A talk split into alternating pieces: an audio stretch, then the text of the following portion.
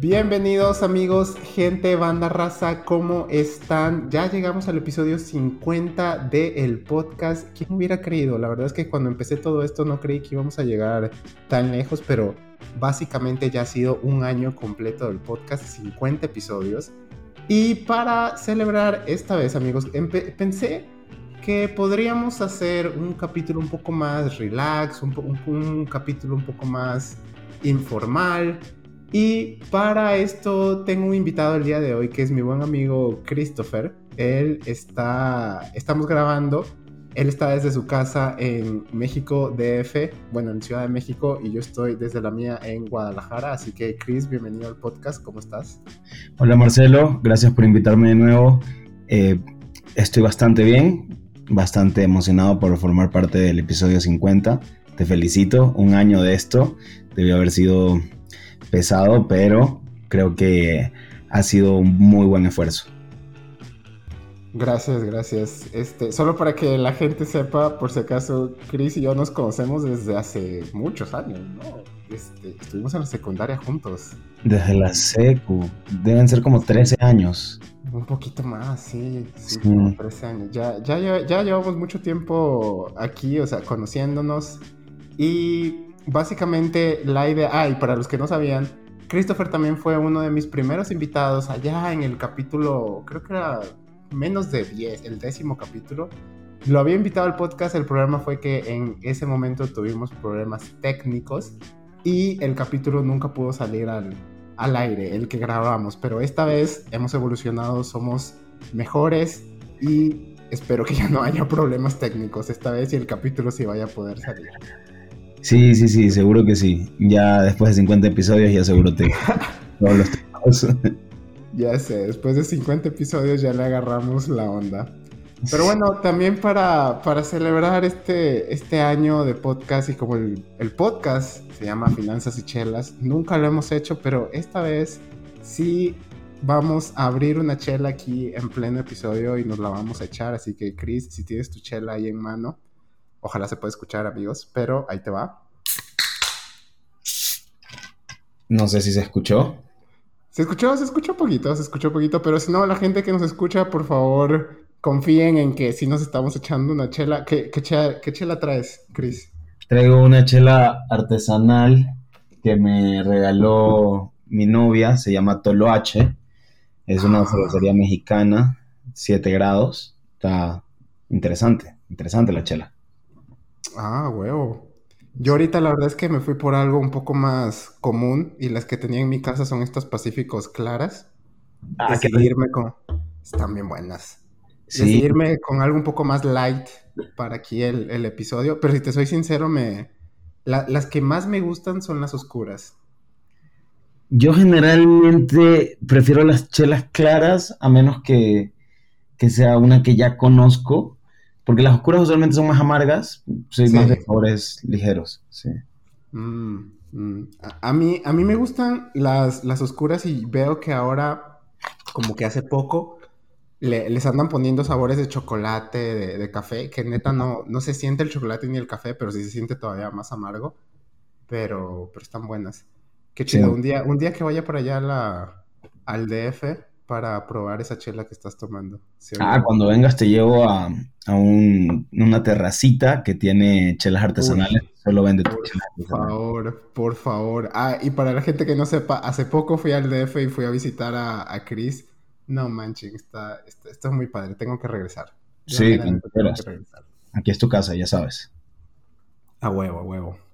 Pero bueno, amigos, eh, como lo vieron en, el título del episodio, esta vez vamos a hablar de nuestros planes a cinco años. ¿Y por qué? Porque muy probablemente las finanzas están, van a estar en, alguna parte de, ese plan, ya sea que te quieras ir de viaje, que quieras ir a estudiar. Y un poco ese va a ser el tema de, esta vez. Así que, Chris, ¿por qué no empiezas tú un poco así, de manera general, de manera muy, muy, eh, como amplia, ¿qué es lo que planeas hacer en los siguientes cinco años? Bueno, tengo varios planes y creo que eh, los principales tienen que ver con, con mi empresa y con mi maestría. Quisiera dentro de un par de años a partir de hoy, dos años, a ver, bueno, no sé si saben, probablemente no, hace poco estoy empezando una empresa, es una extensión de la empresa de la familia, pero aquí en México vamos iniciando y quiero lograr que crezca, no sé si mucho o poco, pero por lo menos lo suficiente en estos dos años para irme contento. Una vez que eso haya sucedido, quiero irme a una maestría. La verdad es que estoy bastante enfocado en universidades top, principalmente Ivy League en Estados Unidos. Ay, mira, ok. Sí, ese, sería el objetivo del sueño. Ojalá. Sí. Y después de la maestría de esos dos años, ahí estaríamos en el año como cuatro, eh, quisiera regresar a México y empezar, retomar la empresa y empezar una segunda empresa. Ese sería el plan que tengo. Bastante por el camino de, tecnología. Ahorita somos, somos una consultora de IT y al regreso me gustaría hacer una empresa que, que venda B2C y no tanto B2B. Ya, ya. Entonces el plan sería como crecer la, la, empresa que tienes ahora, crecer como esta extensión del negocio familiar, irte a la maestría. La maestría, ¿cuánto tiempo planeas quedarte allá? Creo que son como de un, año, un poquito más, ¿no? Dos, dos años de maestría. Dos, dos años de maestría y luego regresar acá a México y continuar con la misma empresa y, poner otra, ¿no? Sí, y la, idea y el, y el, sueño siempre ha sido crecer en Latinoamérica, crecer en México, crecer en Ecuador y poco a poco ir entrando a otros mercados. Brasil es interesante, Colombia. Brasil es muy interesante. Sí, Brasil es muy interesante. Brasil es muy interesante. Y el portugués no está tan difícil, para nada. Creo que ya lo he dicho en el podcast, pero está, está facilísimo. Sí. De hecho, tengo un amigo brasileño él no habla español. Sí, sí, sí. Lo conocí en el intercambio. Ah, qué chido. Y sabes que él nunca habló español, yo nunca hablé portugués. Siempre hablábamos cada quien en nuestro idioma y nos entendíamos. Así pasa, así pasa. O sea, solamente de puro escuchar vas a entender a la gente. Oye, qué chido, qué chido. Sí. Pero, oye, hay una duda. ¿Tú sí planeas quedarte aquí en México ya, por lo menos en el, en el largo plazo a más de cinco años o algo así, cuando, después de que regreses? Yo, yo tengo el sueño de tener una oficina en México, una oficina en Ecuador, una oficina en España y una en Estados Unidos. No jodas. Eh, ese, es, el sueño. En, esos mercados, más allá no, no, no, no, estoy tan interesado. Basado en México, pero con la flexibilidad de irme un mes a Ecuador, irme un mes a España. Ese es, el sueño, ¿no? Vamos a ver si se logra. Para la gente que no sepa, a Chris le gusta mucho, mucho España. Es, es un gran país. Nos colonizaron y nos hicieron muchas cosas malas, nos robaron de todo, pero hoy es un gran país, grandioso. Ah, no, siempre ha sido un gran país. Eh, saludos para la gente que nos escucha de, de España. Yo también tengo amigos de España. Este, si nos escuchan, amigos, qué bueno. Pero saludo, saludo para el bello, el bello país de España. Qué chido. Nunca he ido, ¿eh? Nunca he ido a Europa en general. deberíamos organizar un viajecito y el próximo año quiero ir. Pero eso ya lo platicamos fuera del podcast. Siempre dices que hay que organizar un viajecito y no se han hecho. Yo, yo le doy. Yo, yo sí estoy al 100 con los viajecitos a Europa. Siempre he querido ir a Europa, pero, pero bueno. Oye, pues, pues qué. Sí. Pues qué chido. Qué chido el plan, Chris. Este, un poco metiéndonos ya como a la parte de las, de las finanzas. ¿Cómo, cómo has visto? Y, creo que por esto te, quise invitar al, podcast. No sé si, creo que ya te lo he dicho, pero güey, me encanta que te hayas aventando, eh, aventado a hacer como este, este emprendimiento. Digo, no sé si llamarlo emprendimiento. Yo sé que ya es una empresa consolidada, pero de todas formas, tú prácticamente vienes a abrir territorio aquí a México, algo que, que nunca se había hecho antes en, en tu empresa, creo. No, no sé. Este, y, se me hace algo muy, muy padre. Se me hace algo muy chido. Este, la verdad, te admiro por eso. Pero, ¿cómo, cómo has visto todo el tema de, tus finanzas personales, siendo que pues estás como en esa raya de, en, esa línea de todo el emprendimiento, ¿no? Algo que, voy aprendiendo eh, ahorita que estoy en esta línea de emprendimiento es, hijo, tienes que ser muy ordenado, muy ordenado porque el dinero que estabas acostumbrado a tener, la vida que estabas acostumbrada a tener, va a cambiar drásticamente por lo menos un par de años. Y es algo que hay gente que lo sabe y, y, como que no lo interioriza, hay gente que no lo sabe y se lanza. Yo lo sabía, no lo había interiorizado y ahora me está dando en la torre. En la madre, podemos decir, podemos decir esas palabras. Estando en la madre, sí. Está, está cañón, me imagino. O sea, creo que, digo, yo personalmente no, no lo he hecho, yo sigo trabajando para, una empresa y creo que hay retos de, de ambos lados. O sea, como dices, el, el, hecho, el solo hecho de saber que tienes un salario asegurado todos los meses, tienes X cantidad que te va a caer todos los meses, ya te permite planear mejor, te permite eh, hacer muchas cosas, pero creo que también te da como una seguridad, ¿no? Eh, y, ¿Vas a decir algo? No. Y un poco eh, siguiendo esto, dices que tu vida ha cambiado mucho, pero ¿en, qué sentidos o tienes algún ejemplo de eso? Claro, cuando, cuando yo estaba trabajando, la verdad es que hice el cambio y, y fue una, una puesta interesante porque cuando trabajaba, ganaba bastante más de lo que estoy ganando ahora. Tenía un estilo de vida bastante diferente, bastante acorde a lo que, a lo que estaba ganando, con mi ahorro planificado, mis inversiones planificadas. No, sí.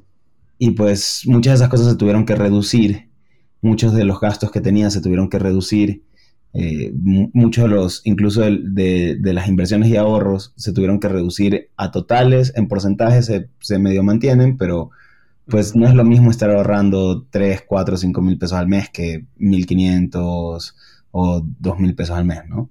Claro, claro, claro, claro. No manches, está, está fuerte eso. Digo, no, sé si es algo que como que piensen mucho. Y un poco pasando al tema de la maestría, porque creo que eso es algo que, que tú y yo estamos planeando hacer. Yo todavía sigo en el proceso de escoger como la, la universidad y eso. No, no, no digo que Ivy League, pero no digo que sí quiero ir a Ivy Leagues, pero tampoco le cierro la puerta a las Ivy Leagues. Pero, ¿cómo ves toda esa parte? Las maestrías son, son un madrazo fuerte a tu, a tu economía, ¿no? Y sí son un madrazo fuerte y también es un riesgo que ya va a depender de cada quien si está dispuesto a asumirlo. Porque, vamos a ser honestos, quieres ir a Ivy League, vas a gastar arriba de 150 mil dólares arriba de... Como 3 millones de pesos, ¿no? Más o menos. Sí, como arriba de 3 millones de pesos. Y a esta edad es difícil ahorrar 3 millones de pesos en los 3, 4 años antes de que te vayas a la maestría. ¿no? No, y son 3 millones de la pura colegiatura, o sea, ya vivir allá, los gastos, transporte, etcétera, ¿sabes? Todo eso ya es otro madrazo todavía más fuerte. Así es. Entonces, mi apuesta ahorita no es en voy a ahorrar para pagar la colegiatura o voy a ahorrar para pagar mm, toda mi vida ya. Mi apuesta es voy a ahorrar lo suficiente para tener un colchón cuando llegue allá, que no me vaya a hacer falta por lo menos unos meses el dinero. Estando allá, voy a tomar esta decisión arriesgada que seguro tú la, tú la vas a desaconsejar Todo a Bitcoin. Así voy a poner todo en Bitcoin. No, no, pero me voy a endeudar con el sistema educativo gringo. Puta madre. No, ay, perdón. Bueno.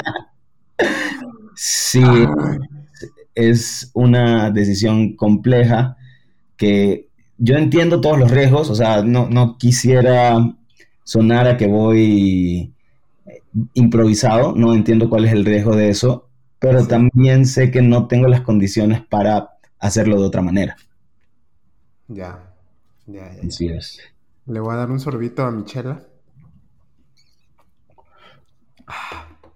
Pero ahí te va. No, no, creo que sí me conoces lo suficiente para saber que, que ese, ese no sería un paso que yo recomendaría. Está cañón. este, pero digo, por un lado lo, lo, entiendo, los precios de las universidades allá, e incluso de, de las universidades aquí, digo, para nosotros puede ser fácil decir, ¿sabes qué? Si voy a pagar, no sé cuánto cuestan las maestrías en una universidad privada aquí, pero digamos que 200 mil dólares, 200 mil pesos, perdón. Este, sigue siendo algo que mucha gente no puede pagar y, creo que endeudarse o las famosas becas o, o algo así son como la, la, única oportunidad que tienes. Y en tu caso, este, ¿tú, ¿tú, crees que esa es la mejor manera de que ir allá y endeudarte con un préstamo estudiantil? Y es más, yo, me, yo incluso te preguntaría, ¿crees que puedes hacerlo? Porque según yo eso estaba como reservado solamente para, para ciudadanos o algo así. Mira, entiendo que, que la regulación ha, ha, ha estado interesante acerca de, la, de las becas, se está, de las becas y de, la, y de los, las asistencias económicas. Se ha estado conversando mucho de eso en Estados Unidos. Sí. Sí, ahorita en las universidades que he visto al menos, sí tienen apoyos económicos y asistencias de ese tipo para estudiantes extranjeros. Las tasas son un gran problema, pero para serte sincero, sí hay una gran diferencia entre lo que se gana antes de entrar a una de estas universidades y después. Y eso que estoy dispuesto a endeudarme es nada más en estas universidades top, porque es donde vale la pena. Más abajo ya no son tan caras, igual son caras, pero creo que puedes encontrar otras maneras de, de solventarlo. ¿no? Y no vale tanto la pena endeudarte a largo plazo por un sueldo que no va a ser igual de competitivo como los de estas universidades top. Y ni siquiera un sueldo, porque no estoy pensando en trabajar, pero las oportunidades sí, sí, sí. que abre y el, el network. network. Sí. Sí. Así es. Ok, tiene sentido, tiene sentido. Eh, ¿Sabes qué? Lo que digo, no estoy en contra de prestar dinero para, para, estudiar ni nada de eso. Simplemente para la gente que nos escucha, este, yo no es lo que más recomiendo, pero eh, ahí te va la parte que no me gusta es que esos, esos, esos pins préstamos estudiantiles se tardan eternidades en pagar.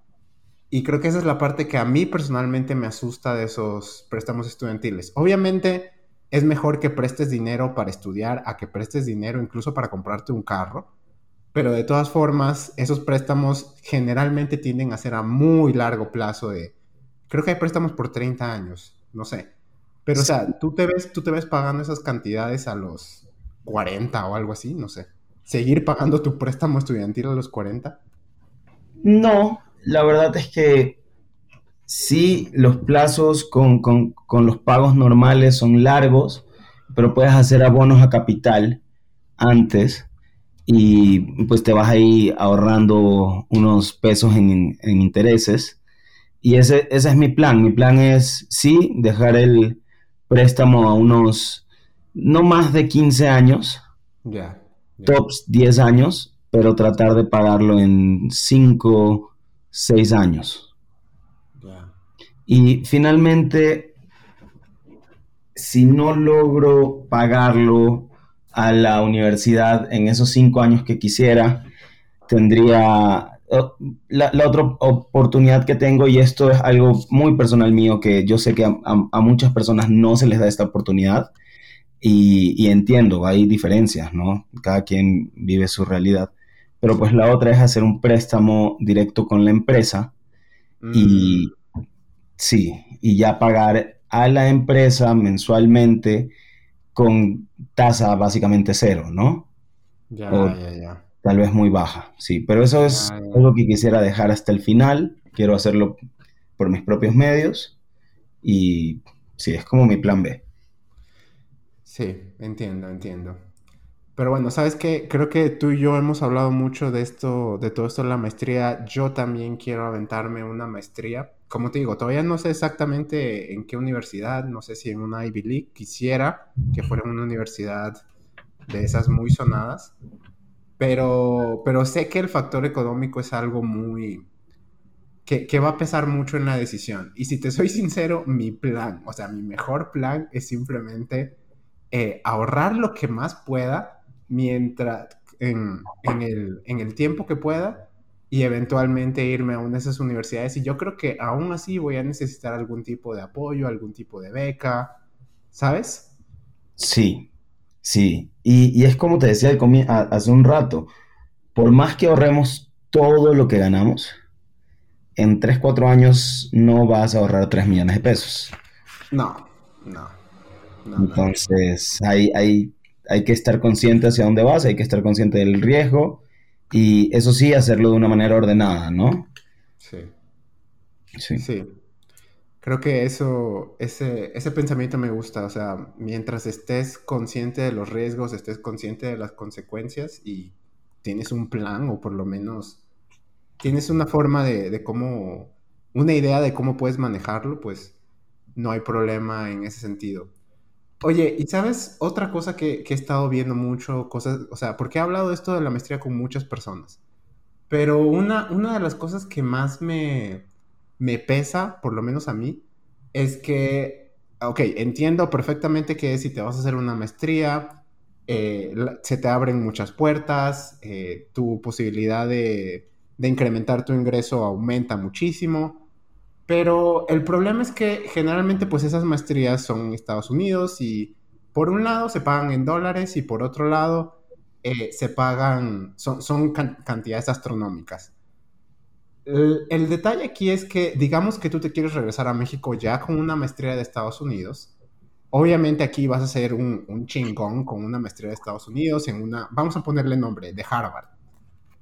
Sí. Eh, el problema es que digo, no, no importa qué, tanta maestría tengas, así sea de Harvard, etcétera, creo que de todas formas los puestos que te, o sea, los salarios aquí en México van a ser mucho, mucho menores a los de Estados Unidos. ¿Cómo la sí, tienen un tope, tienen un tope aquí justamente, porque, a ver, no digo que, que en México no puedas ganar todo lo que quieras ganar, sí, pero recién saliendo de la maestría, sin estar en un puesto directivo, sin estar en un puesto de, de CEO previamente, eh, vas, a, vas, a, llegar a un tope, vas a llegar a un punto en donde esto es lo máximo que puedo ganar. Entonces, yo no creo que sea una buena idea irte a hacer una maestría para regresar a trabajar a México a alguna empresa. Esa creo que es la, la apuesta errónea. Si quieres hacer eso, deberías hacer una maestría y, e irte a... ¿Mandé? Quedarte allá. Quedarte allá, irte a Europa que fácilmente con una maestría de Harvard pudieras ir a Europa, irte a Asia. Sí, sí. Pero si quieres regresar a Latinoamérica es, hijo, con el objetivo de emprender y, y rascarte con tus propias uñas. Porque si no, difícilmente vas a poder pagarlo.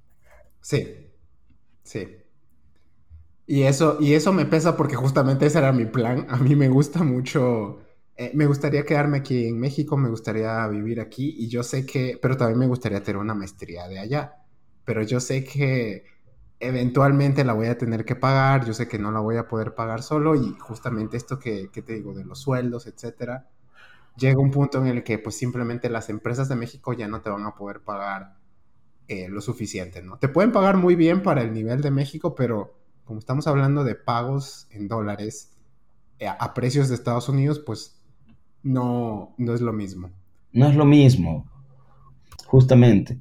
Y lo que me interesa mucho de esta época de la vida en la que estamos y de hacer la maestría ya, eh, como dijimos hace rato, el networking, porque en el giro en el que yo estoy, que es tecnología, no necesitas estar en Estados Unidos. No. Necesitas conocer a gente allá. Vender proyectos allá te va a generar mucho mayor ingresos que vender proyectos aquí. Ahora, los vendes allá y los trabajas aquí, los trabajas en Ecuador, los trabajas en Perú, donde los salarios son mucho más bajos de lo que están en Estados Unidos, puedes colocarte en el mercado con un precio mucho más competitivo que las consultoras allá, entregando un producto bastante similar, incluso mejor. Sí, con una calidad muy similar, sí. Sí, sí, sí, sí. Esa es buena, esa es buena estrategia. Pero, pero bueno, un poco regresando por lo menos a mi plan. Mi plan era hacer la maestría dentro de los siguientes cuatro años, más o menos. Y justamente ese es el tiempo que me estoy dando ahora para, para seguir ahorrando, para seguir haciendo todo esto. Y justamente este, esta meta que yo tengo de aquí a cuatro años es lo que me llevó a meterme en todo este mundo de las finanzas y, y demás, ¿no? De hecho, eso, por eso estamos hoy aquí en, en este podcast.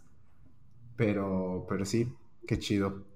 Oye, y, una pregunta más de, ahorita vamos a pasar a, a, mi plan, pero tú y yo hemos estado hablando mucho del tema de bienes raíces aquí en, en México, de, de, todo eso, y justo antes de, de, empezar este podcast estábamos teniendo una conversación así como tras bambalinas, pero eh, a grandes rasgos, que, que, ¿cómo ves todo este tema de las bienes raíces como para inversión, ya no tanto para vivir?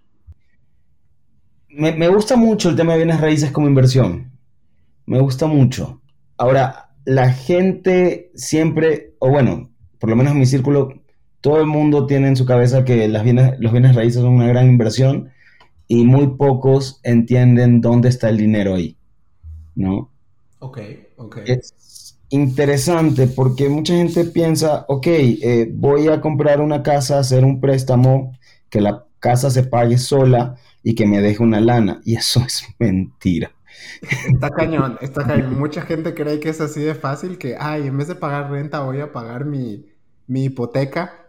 No es lo mismo pagar una renta a una hipoteca, para mm, nada. Para nada. Y eso es un tema de otro podcast, pero eh, hay, de hecho, varios indicadores que, más bien, puedes hacer cálculos muy sencillos para saber si es que te conviene rentar o, o comprar porque lo que pagas de renta te da para vivir en cierto lugar y lo que vas a pagar de la hipoteca te va a dar para vivir en un lugar mucho más pequeño o en una zona de menor confort.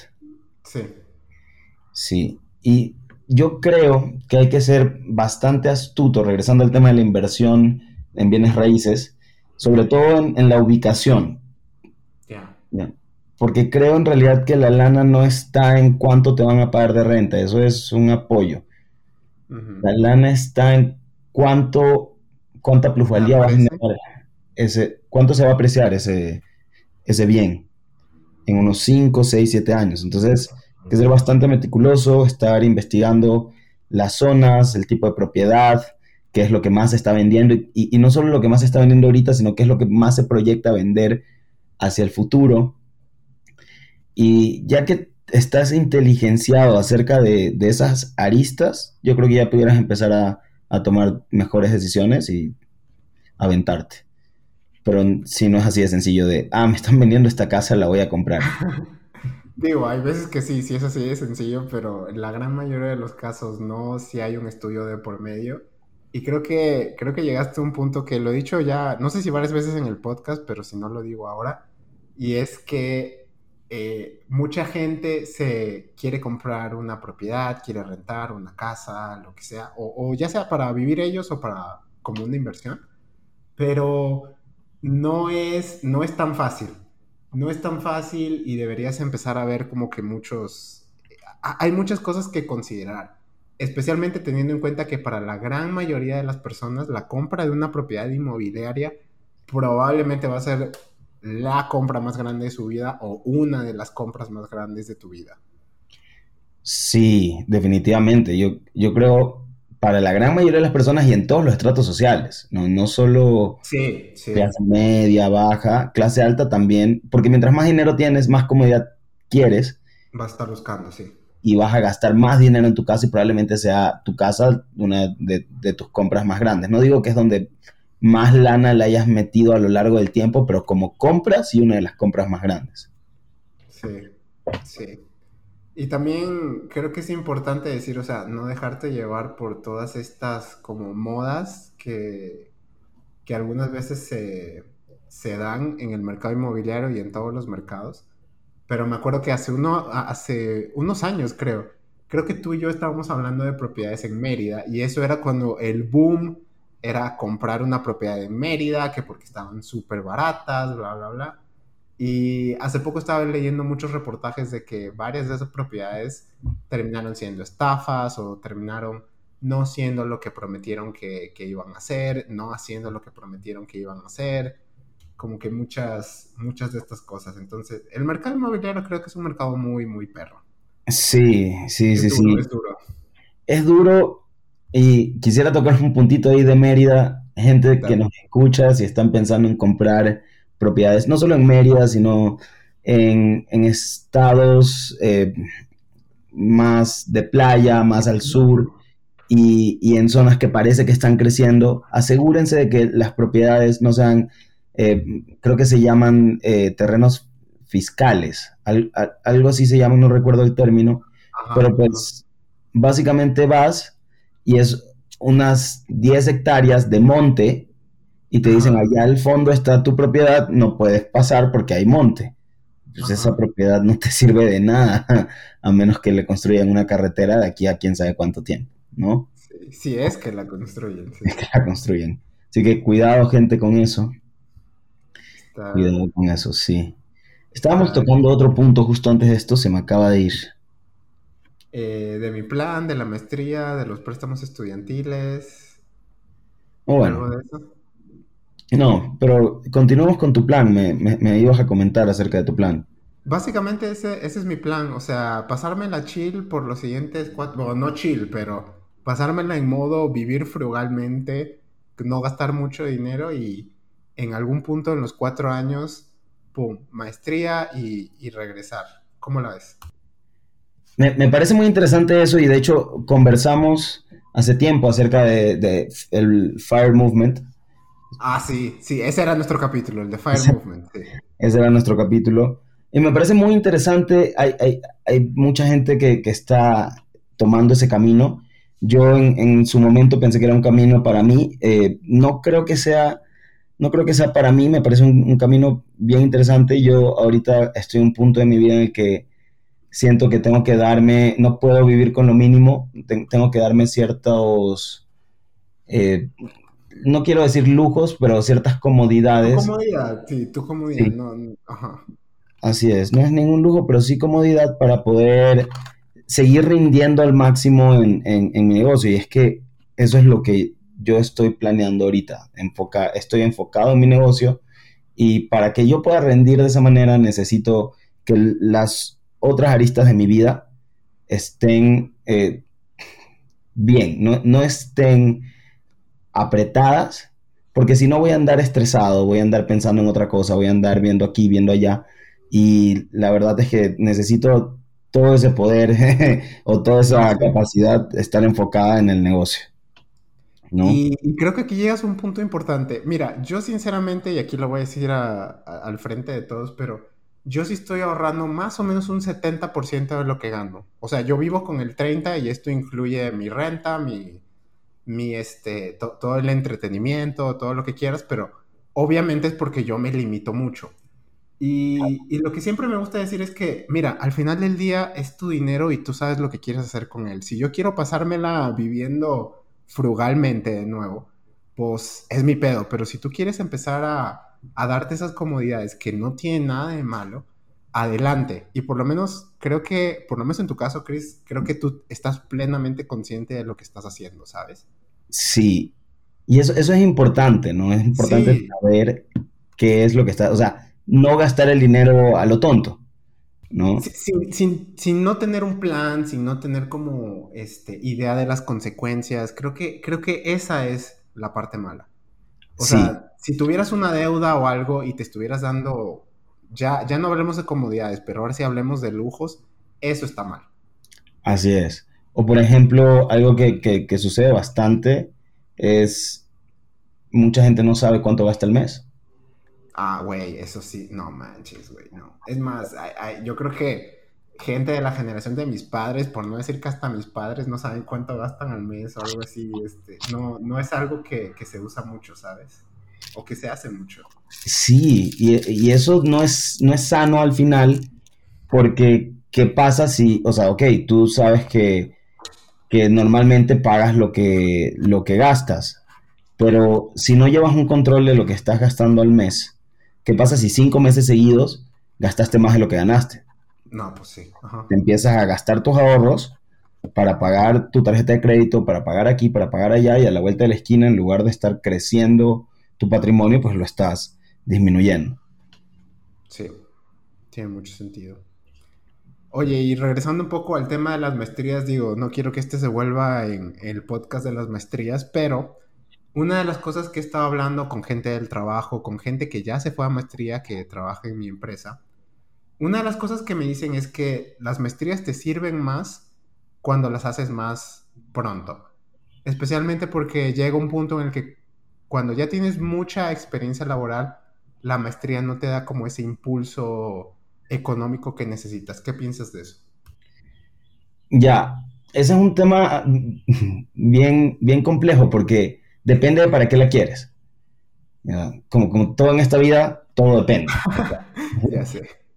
Y si, si lo que buscas es escalar en la, en la, en la vida corporativa, llegar a ser director de alguna empresa, CEO de la división de México de algo, sí estoy de acuerdo. Al comienzo es más importante, porque ya tienes 33 años, imagínate, 34, 35 años, y has estado trabajando bastante fuerte en tu carrera profesional, seguramente ya estás en un puesto gerencial. Si te va bien, eh, probablemente estés en un puesto directivo. Y la maestría no va a hacer tanta diferencia porcentualmente en tu sueldo. Si estás en unos puestos iniciales y todavía no llegas a un puesto de manager, te va a ayudar más a crecer.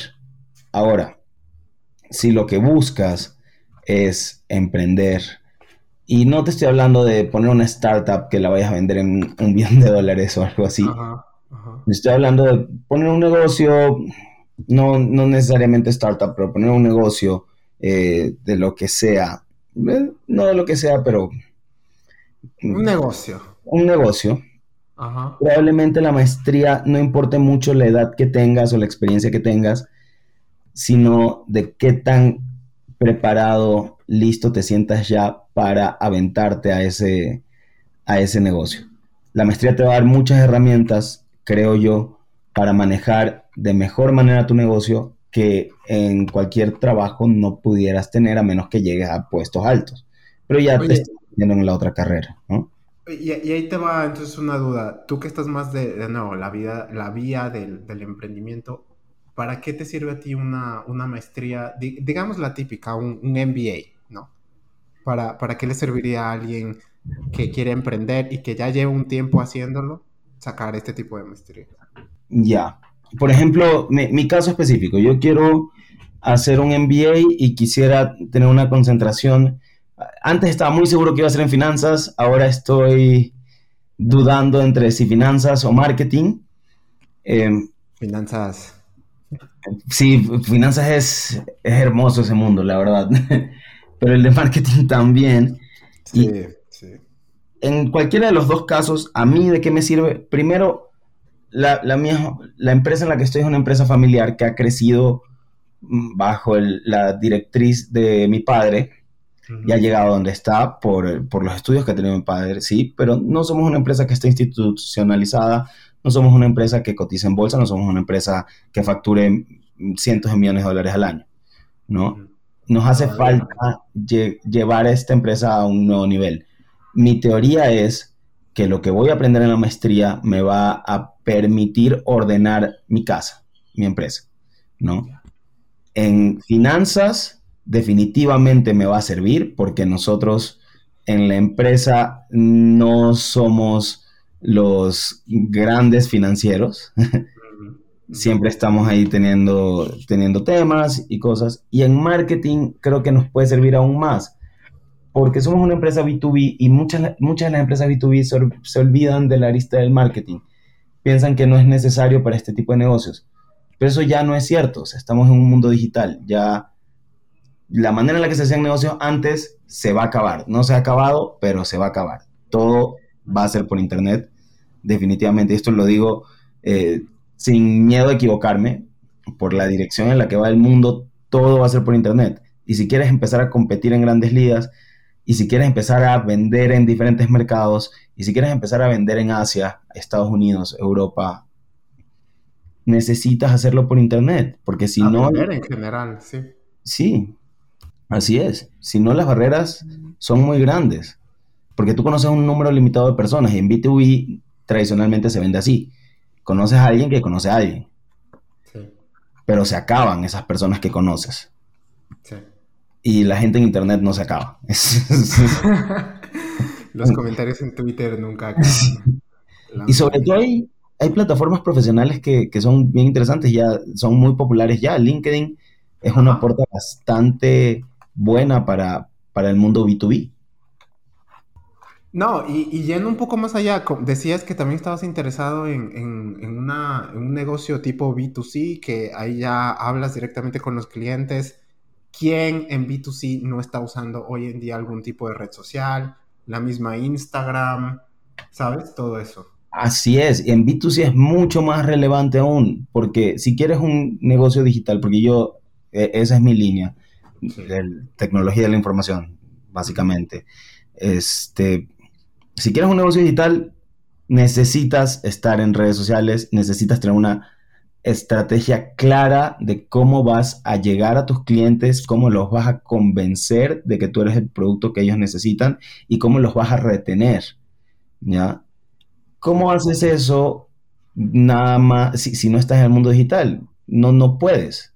Ya no sirve eso que se hacía antes de poner un anuncio o de poner afuera de tu local una, unas decanes y un parlante con música. Eso ya no sirve, eso ya no funciona, ya se quedó en el pasado. Y mira, lo, lo, que estábamos hablando justo ahorita antes de empezar era que yo le estaba diciendo a Chris que aquí, en Guadalajara por lo menos, hay muchas propiedades en renta que no están dadas de alta en internet. Están así y que la mejor forma de encontrar algo para rentar es literalmente ir al barrio y darte vueltas a ver los, los letreros. O sea, no están en las páginas, o por lo menos yo nunca las vi.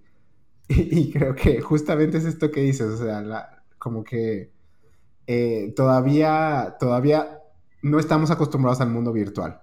O bueno, en muchos, en muchos sentidos todavía no lo hacemos. Es cierto, todavía, todavía hay mucha gente, sobre todo en Latinoamérica, que no está en el mundo virtual pero lamentablemente se van a tener que adaptar. Va a llegar un punto, específicamente en, en, tema inmobiliario. Creo que no ha llegado todavía una plataforma que domine el mercado en México, como, como en otras cosas, como por ejemplo en, en delivery, que Rappi domina el mercado y que, y que el crecimiento de Rappi ha hecho que se voltee a ver eh, los, los deliveries y ahora todo se hace por Rappi. Pero sí creo que va a llegar una de esas plataformas al mundo inmobiliario. Creo que no, no tarda mucho en llegar. Y... ¿Es la tuya? ¿Eso, es lo que estás planeando hacer? la verdad es una idea bien interesante. No, no, la he explorado mucho, pero sí es bien interesante esa idea. ¿eh? Sí.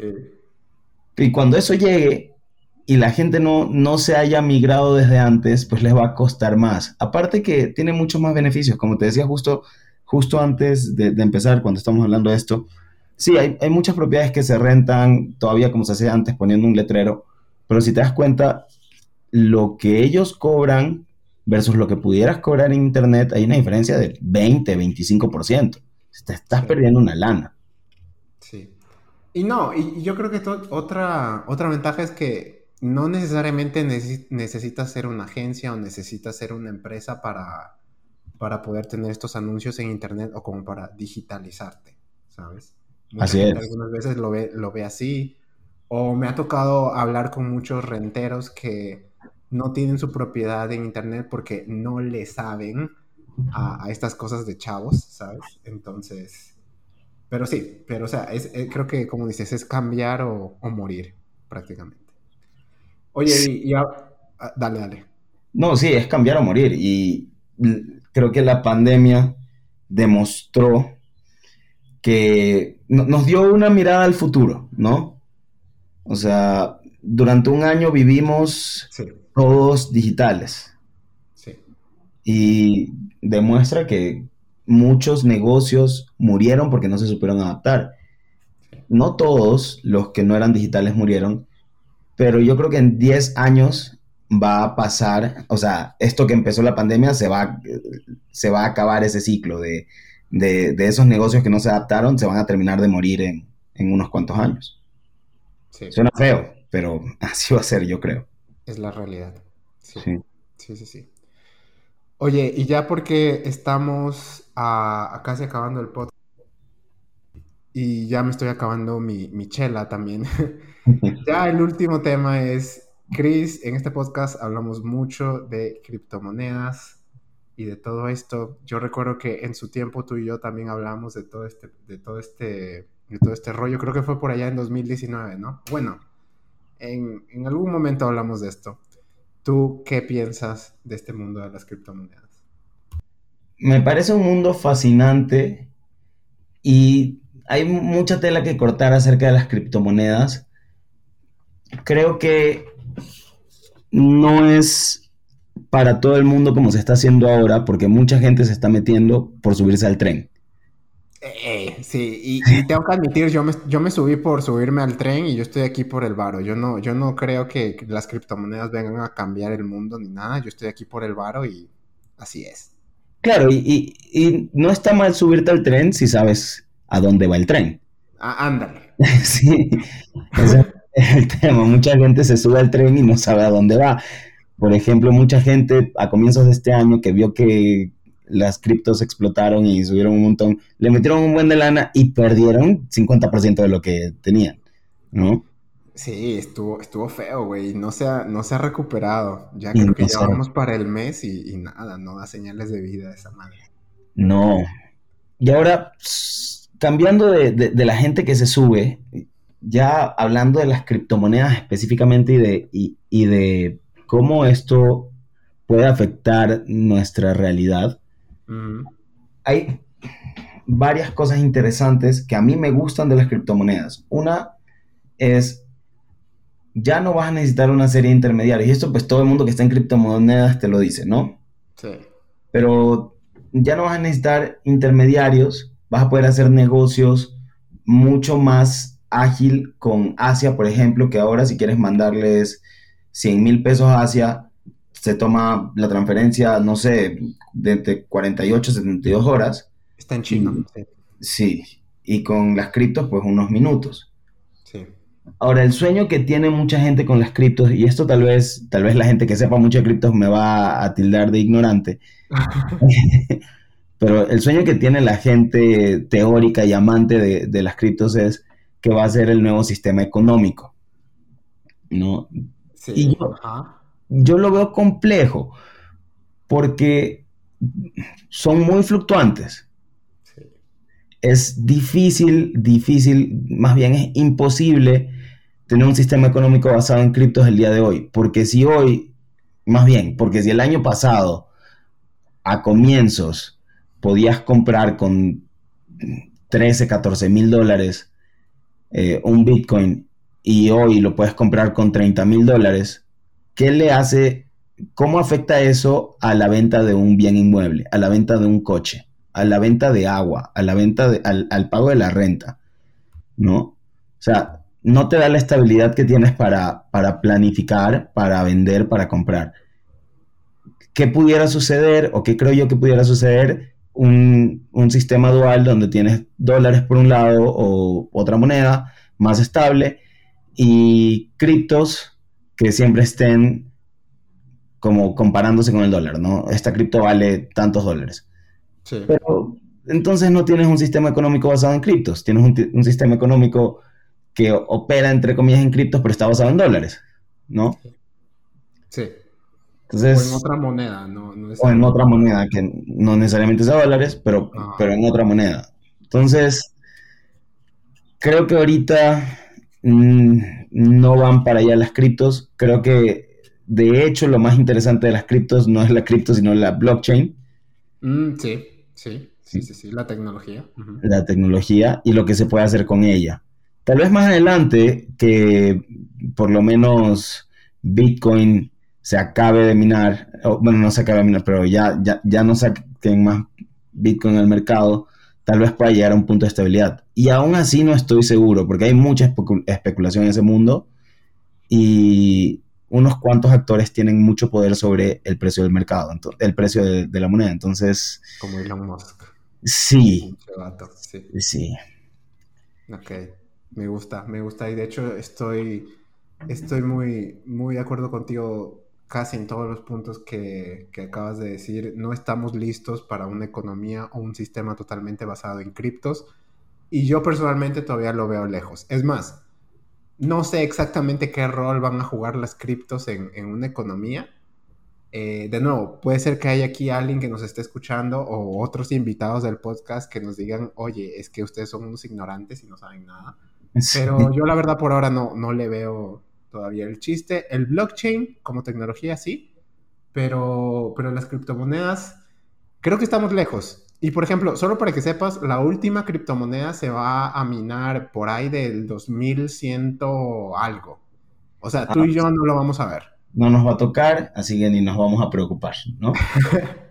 Ándale. Pero de nuevo, yo creo que como inversión, como, como activo, está bien si te quieres subir al tren. Sí, creo, creo que sí es algo interesante, tiene, tienen crecimientos buenos sí, sí, bastante buenos. Pero bueno. un tema más o ya quieres cerrar? No, ya, ya nos pasamos de lanza con el tiempo, ya casi vamos para la hora. Creo que va a ser uno de los episodios más largos que hemos hecho, pero para cerrar, Chris. Eh, y bueno, antes de, cerrar completamente, tengo un anuncio. Pero para cerrar, Chris, este, siempre recomendamos algo al final de cada programa. Esta vez, como eres el invitado, recomiéndanos algo que puede ser libro, película, ya te la sabes, cualquier cosa. Ok. La primera recomendación, no, va a ser algo específico, es, ya te graduaste, ya estás chambeando, no dejes de leer, estudiar acerca de algo nuevo, Marcelo ya se lo ha dicho, pero es muy importante. Segunda recomendación, yo justo ahora estoy leyendo unos libros, tengo ahí varias cosas abiertas. Eh, creo que uno muy interesante es Marketing 4.0 de Philip Kotler. Mm. Habla mucho acerca de el marketing en la era digital y creo que es para cualquier negocio importante al menos entenderlo, ¿no? Sí, sí. Ahora, para la gente que está en ventas, pues me imagino todo el mundo conoce las series de este, esto for Dummies, ¿no? Sales Prospecting for Dummies, bastante bueno, sencillo, bastante fácil de digerir. Y creo que esas son mis dos recomendaciones ahorita. Suena muy chido, suena muy chido. Igual y al, rato te, voy a pedir que me pases el de, el de marketing. Suena muy bien. Y creo que me va a ayudar para, justamente para donde estoy en, este momento en mi empresa y los proyectos que ando haciendo. Pero chido, chido. Pues muchas gracias, Chris. Gracias por tenerte, por, por venirte aquí al, al, podcast, dedicarnos este, este pequeño, bueno, no tan pequeño espacio espacio de tiempo. Eh, y antes de acabar, amigos, sí les quiero dar el anuncio. Nos vamos a tomar, vamos a dejar el podcast en un hiato indefinido por ahora. La verdad es que ya está siendo muy duro subir los episodios, subir ideas todas las semanas. Eh, y quisiera un poco retirarme para ver qué dirección le quiero dar a, este proyecto. Pero sí, si nos estás escuchando, ya llegamos al episodio 50, un año de hacer esto, y creo que es un buen episodio para dejar por ahorita el, podcast en, pausa. Nos faltaron cubrir muchísimos temas, sí, es verdad. Pero, pero creo que estoy, si le soy sincero, estoy satisfecho con todo lo que hemos hecho hasta ahora y ha sido un muy, muy buen, muy buen año para el podcast. Pero sí, muchas gracias por escucharnos. Chris, ¿tienes algo más que quieras decir para la gente? No para la gente, pero sí para ti, Marcelo, te felicito. Un año de podcast. ¿Cuántas horas le debiste haber metido a esto? Solo me. Solo de imaginármelo me da. Me da miedo, ¿no? es mucha chamba y la verdad es que ha sido un producto bastante bueno bastante nutritivo intelectualmente y, creo que bastante fácil de digerir también. Entonces, felicidades, felicidades Marcelo. Gracias, gracias, güey, gracias. La verdad es que nunca pensé que llegaría el episodio 50. Yo, si te soy sincero, tenía idea de 20 episodios y ya ahí quedó, pero una cosa llevó a la otra y aquí estamos. Pero gracias, gracias por eso. Entonces, ahí lo tienen amigos. Muchas gracias por quedarse hasta el final. Y pues vamos a dejar todas las redes abiertas, todos los episodios del podcast van a seguir disponibles. Pero si se quieren comunicar con nosotros, ya saben todos los medios eh, por los cuales hacerlos. Vamos a seguir monitoreando todo eso, eso no hay problema. Pero ahora sí que les voy a decir, esta vez ya no los voy a ver la siguiente semana, pero chao. Chao.